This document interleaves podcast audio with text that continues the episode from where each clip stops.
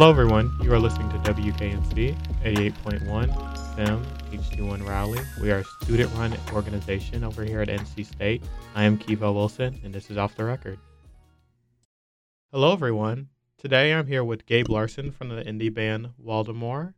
Um, I know y'all previously released the Visions EP, but this new um, record you released, Ruthless, um, this year is your first full length album. What is that like to finally have a whole album out for y'all?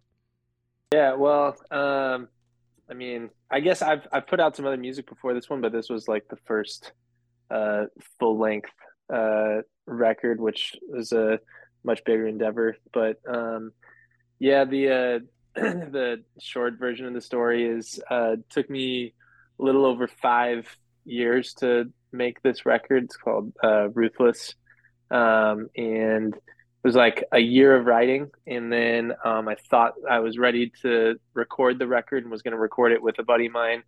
Uh, who's a big heavyweight producer guy um, in eau claire uh, where i'm from. And then all of a sudden he got a job to go out on tour with a really amazing band uh, um, and then i was kind of left homeless uh, studio wise and Mm-hmm. Me and my brother, who plays drums in the band, uh, we caught a wild hair and we're like, what if we built our own recording studio? Um, I had this old horse barn um, behind my house uh, in Eau Claire, and it'd been kind of like a silly pipe dream to like make that into a studio someday. And we we were just crazy enough to be like, oh, let's let's do it. And so we started building a studio and we thought it would take us like three months and it took us two years to build it. And just how those things go. Uh, but yeah we built a studio for two years and then um, and then took about two years of recording and mixing. So five five years from start to finish working on working on this record. But um, uh, yeah. So yeah i mean i was I've released other music uh, before this one, but none that was like that insane of a process, you know. So um, yeah, that's the that's the short short version, I guess. So five years covers a lot of time, but yeah. Okay, you're definitely the first person I've heard to um, make their own recording studio for their album. I think that's an achievement. achievement So yeah, congratulations yeah. on that. Um, so what did you learn from making a functional recording studio out of a barn house? Yeah. Oh man. Um, God, so many lessons. Um, I mean, the I guess the first thing that comes to mind to me is, uh, I feel like a thing that I was really confronting a lot in deciding to just like do all this in house, if you will, is mm-hmm. um, I think a very classic artistic fear maybe it's not even artistic but it shows up in the arts a lot is uh like just imposter syndrome stuff of like like i i need other people who are actually professionals to be able to make something that sounds good that's like the fear that's going on and so the entire time mm-hmm. of building the studio uh that was present in like oh are we capable of building a recording studio that is capable of producing quality sounding music? Like, are are we able to frame the walls in a way that is going to be good for sound? Are we going to be able to uh, soundproof the building in a way that's going to be good for making music? Are we going to be able to buy and install gear that is going to be good for making music? It was like that kind of question was hanging around all the time over those two years of building the studio. And we ended up building a really awesome super cool place. And I think that was like really good to over the course of two years to just be like wrestling with doubt and fear and imposter syndrome stuff and to kind of like move through that and to like make a place that I felt really proud of and like oh like we are capable of making mm-hmm. a good place you know what I mean and so I learned a lot of those lessons on like building the studio and so then when it came time to actually like make the music and record everything then all of a sudden those same types of fears were present so you know like oh i am I a good songwriter? You know, am I hmm capable of, are we capable of recording good songs now? Like, am I capable of mixing these good songs or mixing songs well and all that kind of stuff? And it was like, I had just finished like wrestling with those same categories of fears and doubts over the course of building the studio, now making the hmm music. And so to some degree those those fears and doubts felt familiar and I kind of had like a a little bit of a sense of confidence of like, oh, I I think I can. I think I actually can. You know what I mean? I've I've, hmm I've learned that if I if I commit to something in in whatever that I can I'm I'm I'm capable. I think I think I'm actually capable. So so yeah, I think the the process of building the studio I think really challenged a lot of the the the BS that we tell ourselves of like, oh, I I can't do that. Only professionals do that, or only people who live in New York or LA can can do that. You know what I mean? Which is just is garbage. You know, it's just like It is. that's just it's insecurity. You know what I mean? That's it's all it is. You know what I mean? And so yeah, I think building the studio like put me in a path of like doing a lot of work on that kind of confronting that kind of BS self talk. Um, and then I kind of was able to take those lessons a step further with actually making in making the record, you know, making the music. So hmm long story long, but yeah. yeah. So I kind of want to talk more about imposter syndrome. I feel like that's a Yeah. thing that affects a lot of smaller artists Oh, for really sure. Taken off yet. Yeah. Yeah. Um, and I think it's a big thing that kind of stops them from taking that first step and making great music. Um, so what are some other ways you kind of fight imposter syndrome? Oh man. Um uh one of the first things that comes to mind for me is I've I have taken a whole lot of joy and uh security and help from listening to other artists talk about making art and hmm specifically from artists who we categorize in our brain of like, oh, those are the artists, right? Like, hmm and it's different for everybody on like who are your music idols or whatever on like who are the people out there that have made the records that just feel like totally brilliant. And listening to those people talk about songwriting um i find that they say and think uh, the exact same things that I am saying and thinking, and they wrestle with the exact same fears that I'm wrestling with. Like, like for example, like I I read uh, Jeff Tweedy, like he's like the lead singer of Wilco, um, the main Oh, main okay. I songwriter from them. Wilco. Yeah, Wilco's awesome. Um, they just put out a new single that's really good. Uh, Cate Le- or Le Bon produced it. Evicted, I think that's the name of it. I've listened to it a hmm couple times. Um, anyway, um, but yeah, Will Jeff Tweedy, he's like this prolific songwriter. He's put out so many insanely great records. And I read his autobiography, actually listened to it on audiobook. He narrates it. It's really good. Um, but he describes songwriting and like feeling insecure about his own songwriting and feeling afraid that he's like that he doesn't have any more songs in him and stuff. Hmm and it's like oh like listening to him talk about his process of songwriting and the fears that, that he's dealing with i'm like that sounds exactly like what i'm dealing with. And it's like well man if jeff tweedy's dealing with that like hmm then it's okay for me to feel that like i'm not feeling that way because i'm like not an artist or something like that. Like that's just what it what we deal with as artists you know what i mean? And and i think the imposter syndrome thing what that self-talk what that voice will say to you is you're feeling insecure and real artists they don't feel secure. They feel sure of hmm themselves. They feel secure. They feel sure of the art that they're making.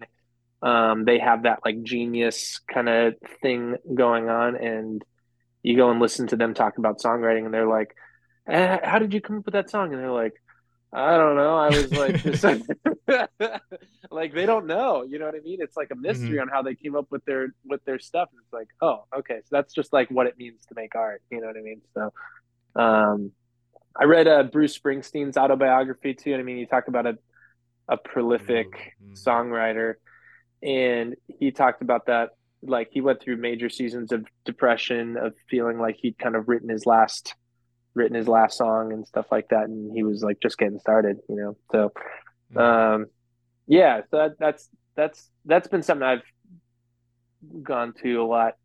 I would say in recent years of listening to people that seem like they're not imposters talk about feeling like they're imposters, and that weirdly gives me hope. yeah, that's a lot of good advice. Yeah, yeah. Um. So, kind of going back to how the album was recorded. Yeah. Um. It seems like a lot of the bandmates kind of recorded their parts separately for the album. How did? Yeah. Why did y'all choose to record the um the LP this way? Um. Well, choose is a that's a very intentional word, and um, it wasn't. It just it honestly it just like happened that way. Like it was kind of like mm. I noticed like halfway through the record that that's like how we were making. I think I thought like like it was like December 2019 is when we like kicked off recording the mm-hmm. record and like we I got the whole band out to the studio and we like we like cracked open a beer and we're like, all right, cheers, we're doing this. You know what I mean?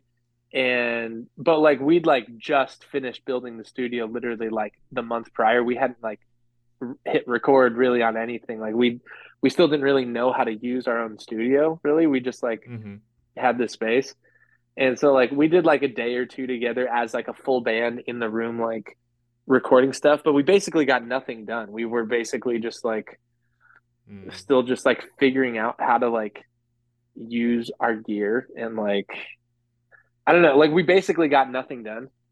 And that was like the last that was like the last time that all of us were all in the room together, like making this record and like by accident. I I think I just I I don't know. I like I think I thought that we would all be in the room together like and have that like kind of band experience of making a record mm. together. And I don't know for some reason we just we just didn't. And and there was no decision that w- went into that. Like I just that's just kind of how it ended up happening. There was there was some point like maybe halfway through making the record that like um I had been br- kind of bringing guys individually into work on their parts and work on the songs and stuff like that mm-hmm. and there's kind of a, a, part about halfway through recording the record where I felt really out of touch with my own opinions and my own mm. um, instincts on the song. Like, like, like I'd have like our other guitar player Josh in the studio, and we'd be working on guitars, and he'd be like, "Well, what do you think?" And I'd be like,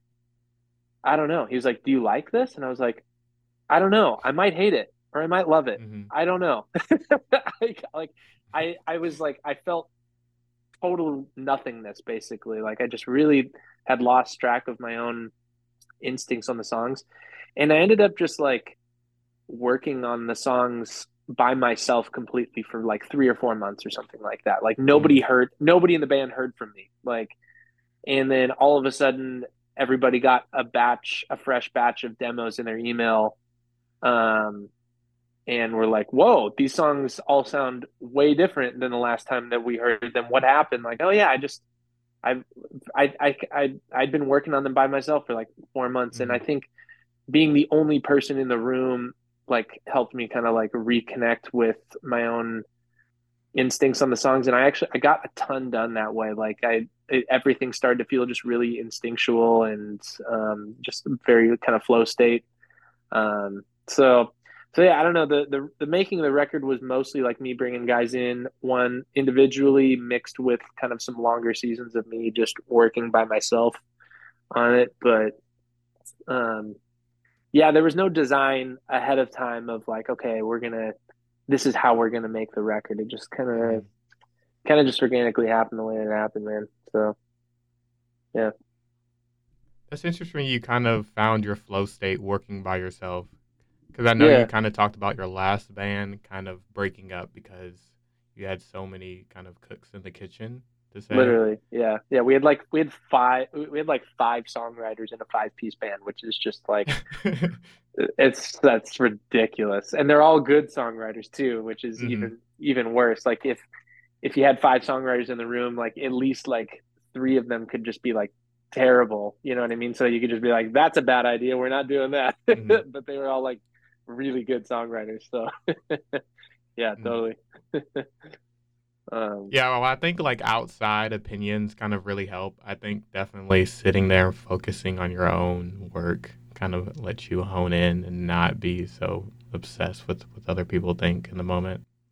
yeah, it's. I mean, it's it's good to have. I think it's good to have both. You know what I mean? That hmm like all of us as people, as songwriters, as artists, we all have blind spots. You know what I mean? Like, for example, like I I tend to like the, the songs for me when I write a song out of the gate is like 20 minutes too long basically mm-hmm. like i like i like get an idea for a song or i get a mood going or a vibe going on a on a new song idea and i will i will like take it way too far to some uh, oftentimes that's like my instinct and so having other people in the room um who can uh be like, "Yo, Gabe, this song, th- this idea that you've got going is good, but you lost me like five minutes ago. Like we we should hmm cut this in half." You know what I mean? Um, uh, but other times, like you get too many people in the room, um, you can lose track of your own vision for the song really hmm really quickly too so it's it's good to have a mix of both i've found but the the trick is just knowing when you need other people's perspective and knowing when you need to trust your own instincts. And I feel like knowing when you need one over the other just kind of comes with time and comes with experience, you know? And I feel like I'm still learning when I need to lean on others and when I need to kind of retreat and just be by myself with a song for a while. Um, but I'm excited. I'm, I'm kind of starting to work on new music right now. I'm kind of in like the preamble stage, if you will. Um, and I feel a little bit more armed with experience going into writing new songs right now to kind of, I feel a little bit more in tune with knowing when I need to call up a bandmate and when I need to just sit with it a little bit longer. And I don't know if I even can really explain that. I feel like, like I said, I think some of that just like just comes with experience and just hmm reps, you know. Um, so yeah, man. Yeah, I know in a previous interview you kind of talked about when you kind of come up for lyrics for a song, it's hmm kind of hard to kind of chop up it into bits that make sense in a song format. Yeah, So totally. it's kind Yeah. so have you gotten better at that curation process of like, okay, this while I love this part is like this does not need to be in the song.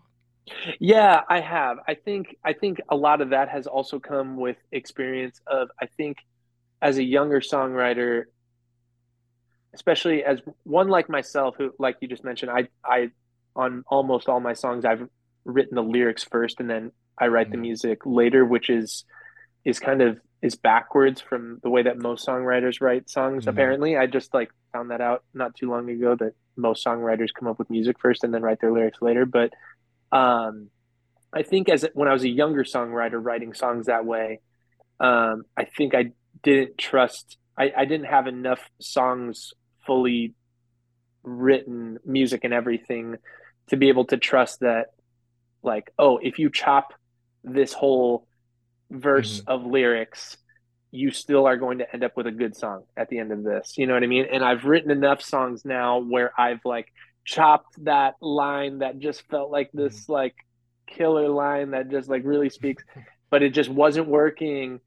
And that I've gone it through it enough times of like just I mean they call it like ch- killing your mm, babies, which is like pretty graphic. I forget who it who coined that phrase, but it's, it's pretty gory, but it kind of feels right. But um, I've I've done it enough times and have ended up with a song that feels really good to trust that like yeah it's it's okay to to get rid of good stuff. You can still end up with a great song even with getting rid of good stuff, you know. So, but as an as a young songwriter, that was a lot harder because I I think I was worried that I was cutting out the stuff that would make it a great song. You mm. know what I mean? But um, it's just reps and experience again on being able to trust that, you know. Take a quick break from the interview so y'all can take a listen to the title track off of Ruthless. Enjoy, and I'll be right back.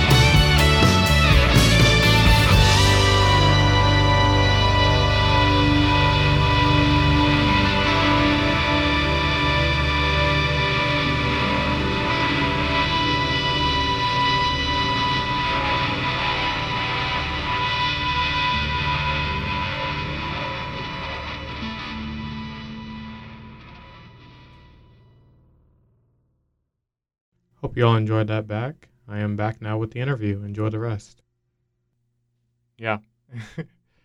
so, kind of talking about song making, one of my favorite songs from the new album, Ruthless. hmm Um, it's kind of that title track. I really love that title track. Yeah, yeah, Um, so you kind of talked about how like this song kind of went through the process of being tweaked and re-recorded, and maybe it's Yeah. not going to make it on the album, then coming back on. yeah. how do you know when like take your hands off? Like, okay, I'm done. The song is done and complete. I need to stop messing with it. Yeah, yeah, yeah. Half half the record I like fully recorded and then I hated it and I deleted it Mhm. and started over. And I mean, and that song was one of those ones where we I basically fully recorded, I think vocals and everything. Somewhere on the hard drive of our studio computer, there's like an alt version of this whole rec of half of this record Mhm. that will never see the light of day. Um, but uh, but yeah, I think that that song, um, yeah, knowing when it's done and honestly, because I was the one I recorded it and I mixed it, I knew it was done when I would the way that I mixed the record in a lot of ways, I uh would go on walks with the songs. Um, like I would go on a walk through my neighborhood and just I would put the put the songs wherever they were. I'd, I'd bounce them and throw them on my phone, and I would go on a walk and just listen on headphones and just stop and jot down notes all the time whenever something was sticking out to me. And and then I also refinish wood floors um, is what I do for work um, besides working on records. And so I would like listen to my songs while I'm sanding floors and stuff and stop and take notes all the time. And and then after I'd compiled a bunch of notes, I'd go back to the studio, make adjustments, bounce it, throw it on my phone, go on walks, listen to it while I was sanding floors, etc. And I knew that I was done with the songs basically when I would throw on the record and I would notice that that song just finished and I just Mhm. enjoyed it. You know what I mean? That there was Okay. nothing was jumping out at me, nothing was making me wince, nothing was making me cringe, nothing was like bugging me like that the song just finished and I just had a great time. You know what I mean? And I was like, "Oh, I think that might mean that I'm done."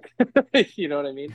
And uh so that's that that was basically how I how I did it is just I when when I stopped finding things to change, that then I was like, oh, I can't think that means I think that means we're done. Um, I think it took me a long time to get there, and I think if somebody else would have been mixing the record, they would have not been making the, like I was like way down the rabbit hole of like, okay, the guitar at 208 needs to come up like 0.2 dB and then come back down at 212 like 0.3 dB like like I was doing little adjustments like that Mm. at times which some might say is ridiculous and they would probably be right but um but eventually I stopped even wanting to do that and I was just like oh no it sounds right so um yeah man. Nice. So when you finally finished the album, it was obviously time to release it. Then you've released a vinyl and Mhm. CDs as well, which look amazing, Yep. by the way.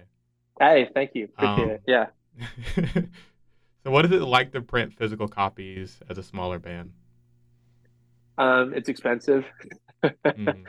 it's really expensive. Um, uh, it's a, I don't know. It's it's it's it's cool. I've never I've never made physical copies of music any other way than just doing it in house. So I guess I don't know what it's like to have a label print thousands of your Mhm. records and stuff like that, or have hire an art director to do everything. Um, my background in college, I went to school for for visual art basically uh like I basically my my degree was like a minor in like five different things it was like uh my degree was called multimedia production it was like photography graphic design video production music and uh gosh there's something else in there too but none of those things do I want to do for a career at all um so it was a little bit of a waste but but I know enough about doing visual design stuff that like being involved in making the artwork and stuff for the record was something that I felt excited about and had just enough skill to be able to get my hands dirty with it. So, um, so it was kind of fun. Um, the album artwork, I is the the main cover of the album. Uh, I took that picture uh, when I was on choir tour in college in Portugal, and Mm. I like there's just this dude walking through this like flock of pigeons, and I just like had happened to have my camera. We had like just finished singing in this big massive cathedral, and I like stepped outside and saw this dude and just started taking some pictures, and then like saw the picture that I got of this guy, and immediately was like, I want to use that as an album cover someday. And so it was pretty fun to like that. This felt like the record that that picture needed to be on or whatever. So, um, but yeah, I mean, it was a lot of work uh, putting together all the packaging, put a lot of put a lot of love into it. Um, so, like anything doing a DIY or just being an independent artist, it's just it's more work, it's a lot of money. Um, but but it's it but I don't know, it's it's rewarding too. Like when I when we got the records delivered to my house was like just such a fun moment to like hold this like record that was like a Mhm. physical manifestation of like five years of my life. Mhm. You know what I mean? Like was that was that was amazing, you know, and uh so ten out of ten would recommend. Um but it's it's not for the faint of heart for sure. It's it's Mhm. it's it's work. So yeah. So, um, you you talk about mental health a lot in the music you write, which you've mentioned Mhm. before. hmm Um, I've always wondered what it's like to perform songs like these that are so personal to you, like over and over and again. Is it kind of like Mhm. therapeutic in a way? Yeah, it is. And it's surprising how your songs, your own songs that you wrote, that you know exactly what you were talking about when you wrote them, how the meaning will evolve for you and Mhm. speak to that your own songs will will blossom to yourself in new and fresh ways as you get older. Um, uh, I'm trying to think of a good example, like uh, uh, two examples that come to mind. Um, the song "Summer Rain" um, on my record really is talking a lot about uh, pain and our relationship to pain, and um, the the specific types of pain that I was thinking about when I wrote that song. I still remember and still feel present to me, but like now when I sing those songs, I've encountered different pains since I wrote that song and so go figure we keep we keep getting hurt as we get older but uh but so then those different pains are present to me as i'm singing that song now. Um and and with those experiences in mind the rest of the lyrics uh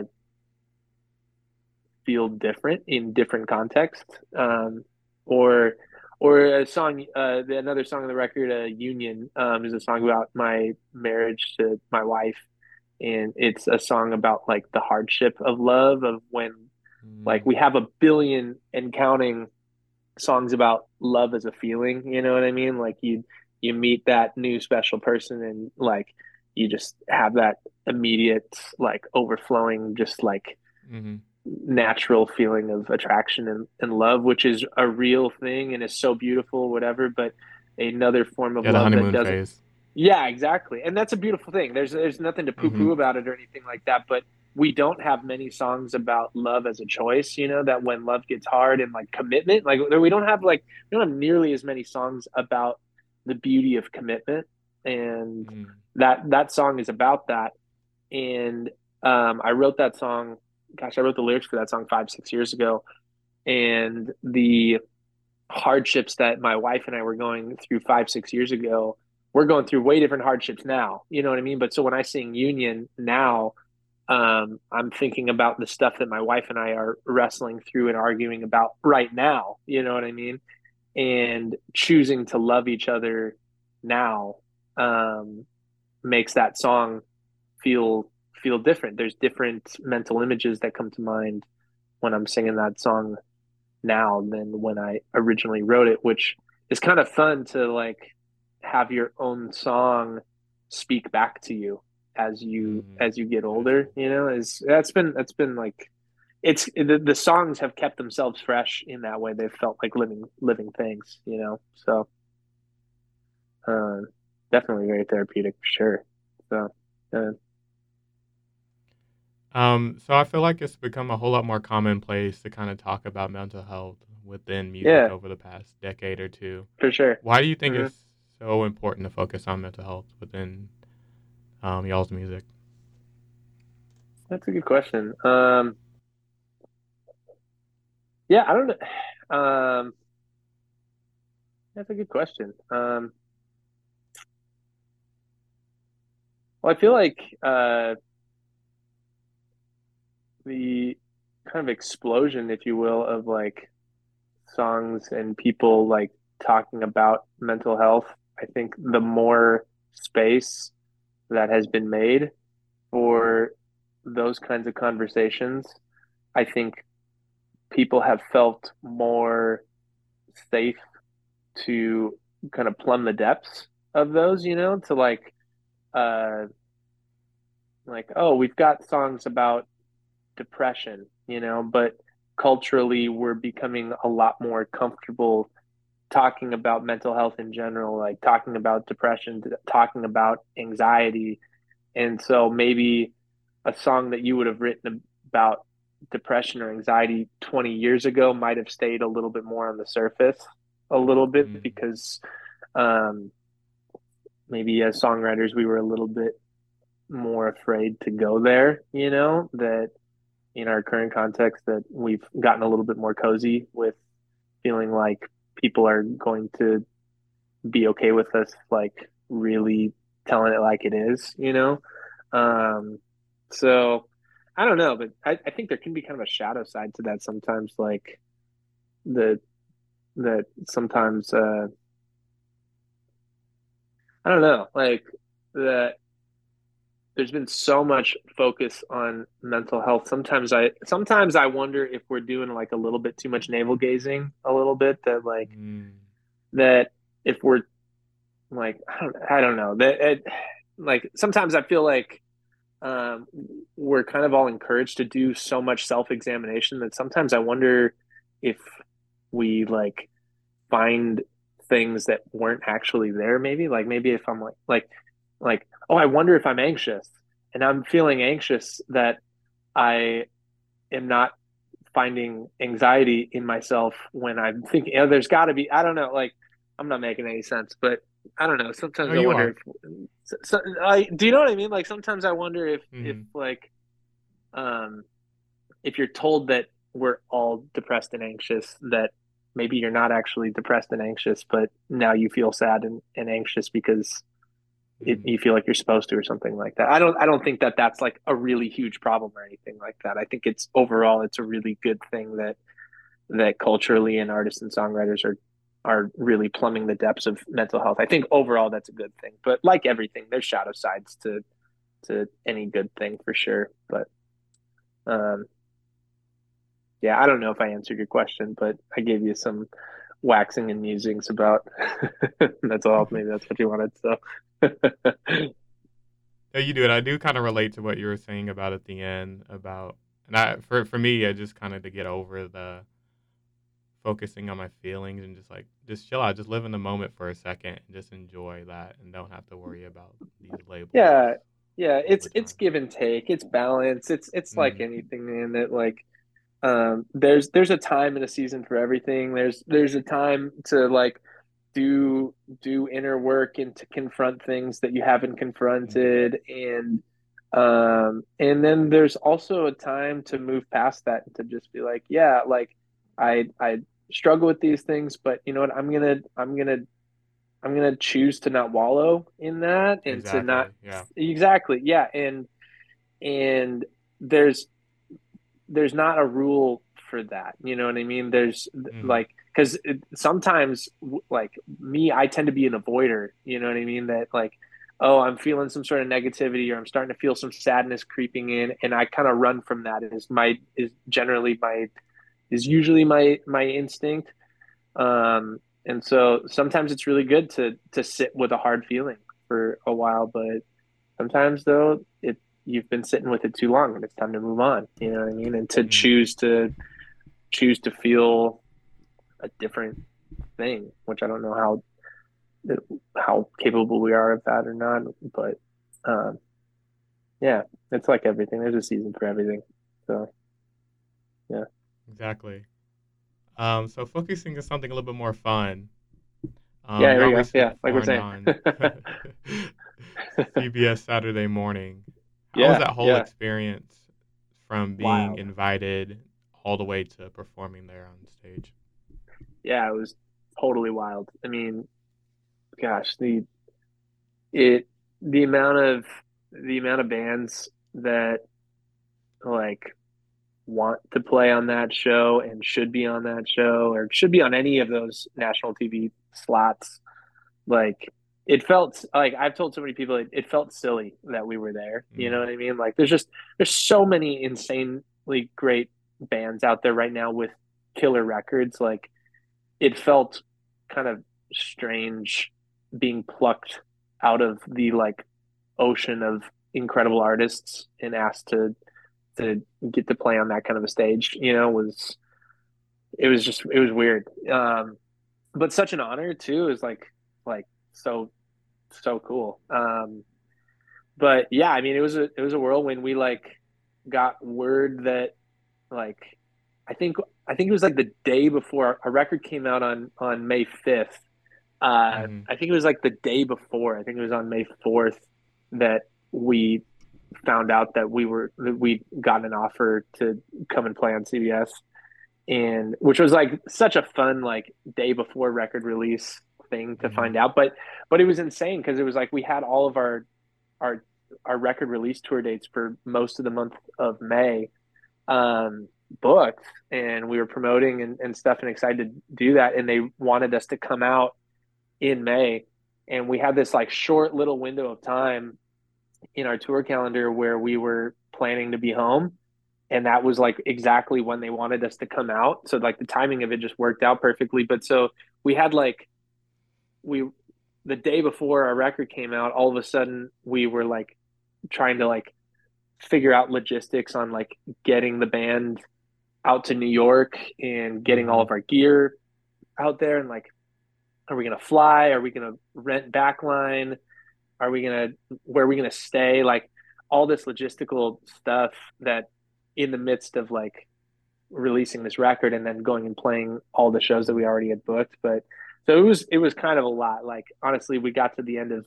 May and I was like exhausted but um but it was great. Yeah I mean we drove out there and and the the crew was so sweet and they were all super into the record and super into performance and stuff and um which was just a lot of fun. It was but yeah the whole time being at the studio it felt like it like felt like somebody was going to come up to us and be like wait who are you guys? Like there's been a big there's been a big mistake. Like we like like we i'm really sorry. Like the the, the real band is actually showing up in an hour. I, the, the the intern they they got it all wrong. You know what i mean? Like we're really sorry. Like it like felt like that was gonna happen but no it was we were they wanted us to be there so um yeah it was great. We felt really great about our performance too so it was it was awesome. Um but yeah such a it was a whirlwind of an experience. Um, got to after our show because they they they like they film at Times Square, whatever, um, and we got to go hang out in Brooklyn for the rest of the day and catch a really good show at Baby's All Right, Mhm. which is a really sweet venue in Brooklyn. So it was just like the best, like uh, like cap to the the record cycle of just putting in so much work um, on the record and getting ready to release it, and then like getting to go play on national TV was just like such a treat. Um, it felt like a really fun reward for a lot of hard work and stuff. So, um, yeah, crazy experience. So talking about performances, um, you perform many places from bars to festivals. Obviously, Saturday morning, which you just talked about. Mhm. Um, what has been your favorite performance experience so far? Oh man. Um, I mean, I probably could say CBS Saturday morning was that was that was pretty fun, but um, Um, favorite. Um, my uh, probably my favorite is uh, there's a really legendary music venue in Minneapolis, which is like, I mean, we're we live in Eau Claire and based out of Eau Claire. Eau Claire's our hometown, but Minneapolis feels kind of like this like sister city to us. It's just like an hour and a half down the road. Uh, there's a music venue there called First Avenue. That's this like super legendary rock club. Um, it's like the home of Prince. Um, Oh. but uh, uh, that venue holds this like insanely special place in my heart. I like I feel like I kind of grew up there a little bit musically, like seen so many of my favorite bands come through and play there. And they've got their they've got First Ave main room and then their smaller venue that's directly connected to it called Seventh Street Entry. And I've seen so many of my favorite bands at both of those both of those venues. Um, and we've gotten to play Seventh Street Entry uh, several times over the last few years. And man, every I feel like every time we play there is like my favorite show because it's like it feels like a hometown show to us. You know, it's always pretty packed um, with with uh, with peeps, and you just kind of feel the the history of that space. You know, of just so many bands that have played there and being like having had that experience of being the person in the crowd and then getting to like actually be on that stage, you know, is really special. Whereas like when we go and play in other cities in like Chicago or or Milwaukee or or something like that, like I I didn't grow up going to shows in any of those cities, you know, so like my first time playing at being in whatever venue is like is from me playing there, not from like being a person out in the crowd, you know, whereas like playing at Seventh Street Entry, it's like I've been out in that crowd a billion times. You know what I mean? So, so you just feel this like different level of excitement of being on the stage, sharing the music and stuff. So, so yeah, we we played a, a like record release show at the Entry in Minneapolis, and it was like insane. It was so fun. So yeah, Cool. Um, I kind of want to get into some more personal questions before we wrap this up. yeah, go for it, man. So in 2017, on your Instagram, you kind of talked about eight albums that were important to you that year. You mentioned um, records like "Damn" by Kendrick Lamar, Yeah. "Crack Up" by the Fleet Foxes, and "Sleep Yeah. Well Beast" by the National, and some others. hmm hmm Um, can you think of some albums that have impacted you this year? Oh man. Um, well, behind me, I don't know if you can see it. I've got my, I've got like a little shelf with with records. My like record Oh, okay. up and like my guitar. I'm sitting in my living room right now. Um, uh, I am a huge uh, Willie Nelson fan. He's like my favorite artist of all time. Um, and I feel like I'm always listening to Willie.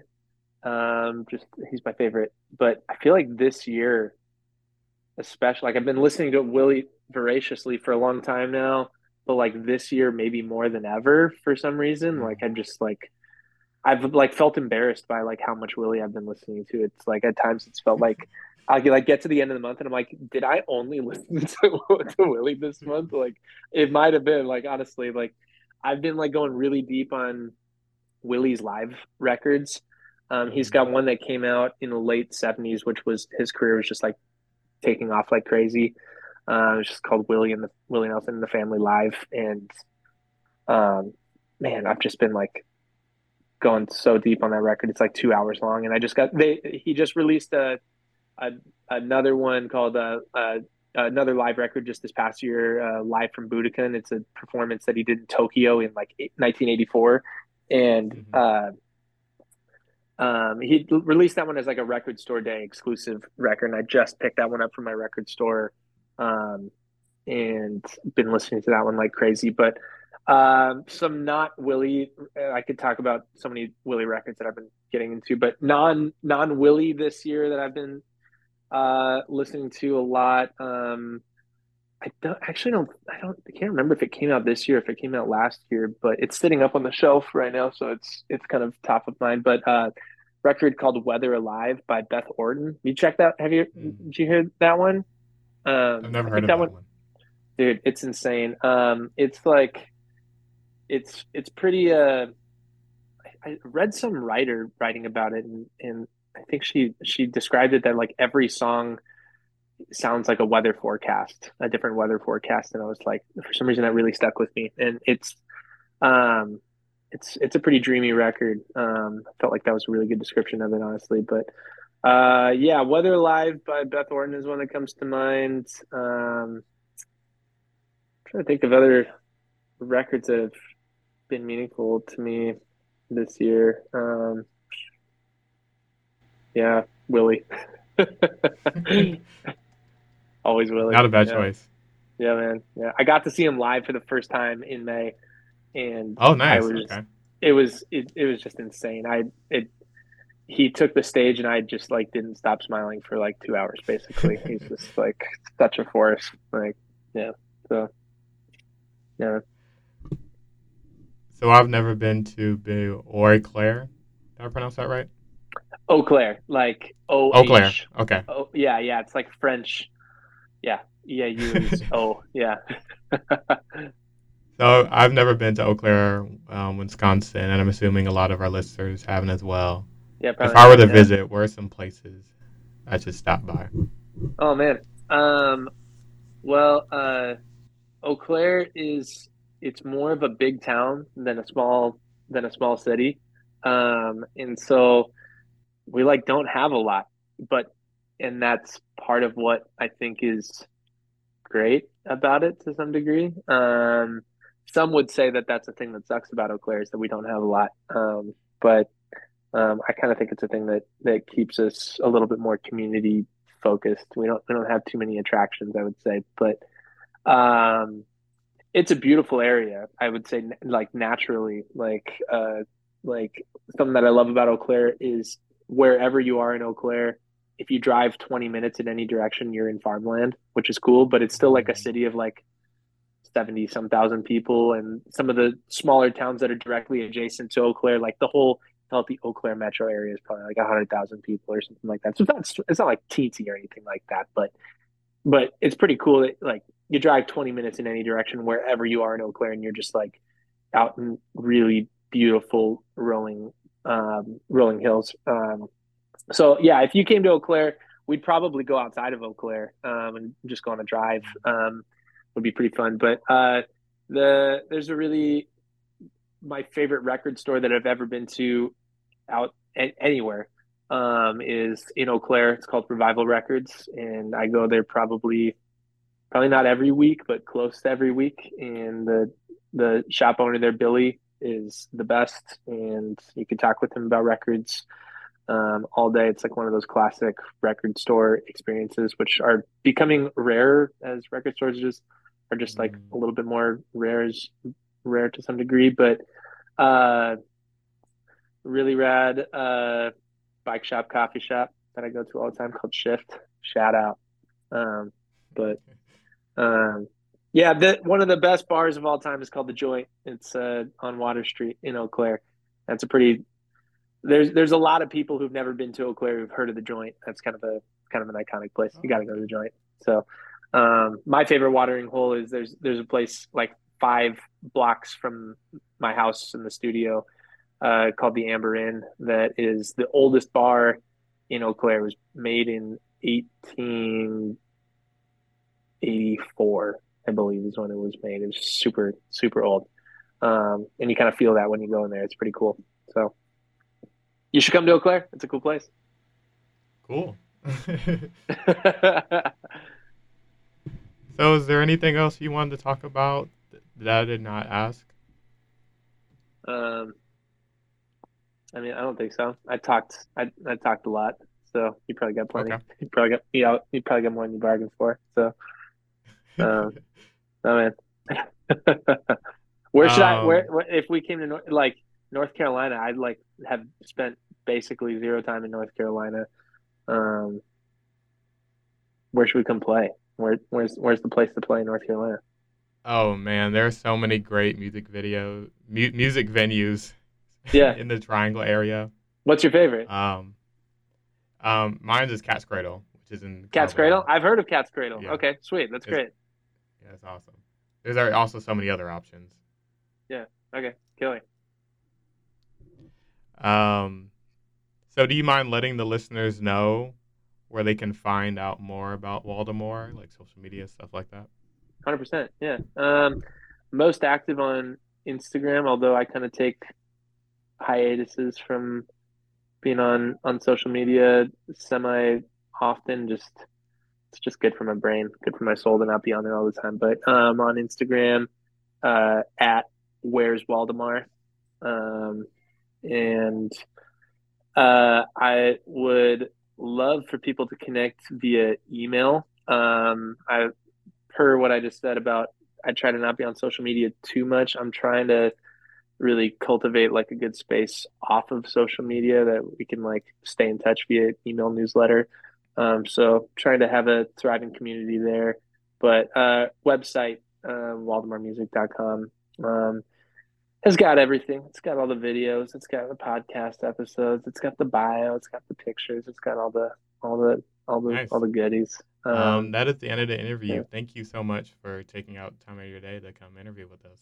Hundred percent, Kevelle. It's really good chatting, man.